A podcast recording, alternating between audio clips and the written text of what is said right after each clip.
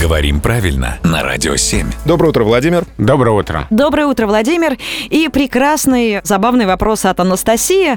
Кстати, актуальный, особенно, ну, хотя и утром, и вечером. Правда ли, что оладья женского рода? Да. Что, серьезно? Да. Подожди, а какого они могут быть еще рода? Но мы их чаще используем во множественном числе, да? Когда Да. слова мы используем во множественном числе, единственное число бывает доставляет хлопоты.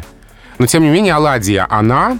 И как это можно запомнить? Это же лепешка. Словари так пишут. Оладья — толстая, мягкая лепешка из пшеничной муки, испеченная на сковороде. Вот, все женский род. И мука, и лепешка, и сковорода. И оладья. И во множественном числе. А в множестве оладьи. И, кстати, тут еще трудность есть. Родители множественного нет чего? Ладий. Правильно. Оладий. Оладьи. О, Да. мне повезло. Красиво звучит. Попал. Значит, давайте проясним и за- запомним. Одна оладья, Да, две оладьи да, и, допустим, нет оладьи. да. Именно так. Спасибо большое. Юра, пять тебе. Садитесь пять. Да. Пять оладий. Неплохо бы, да. Спасибо.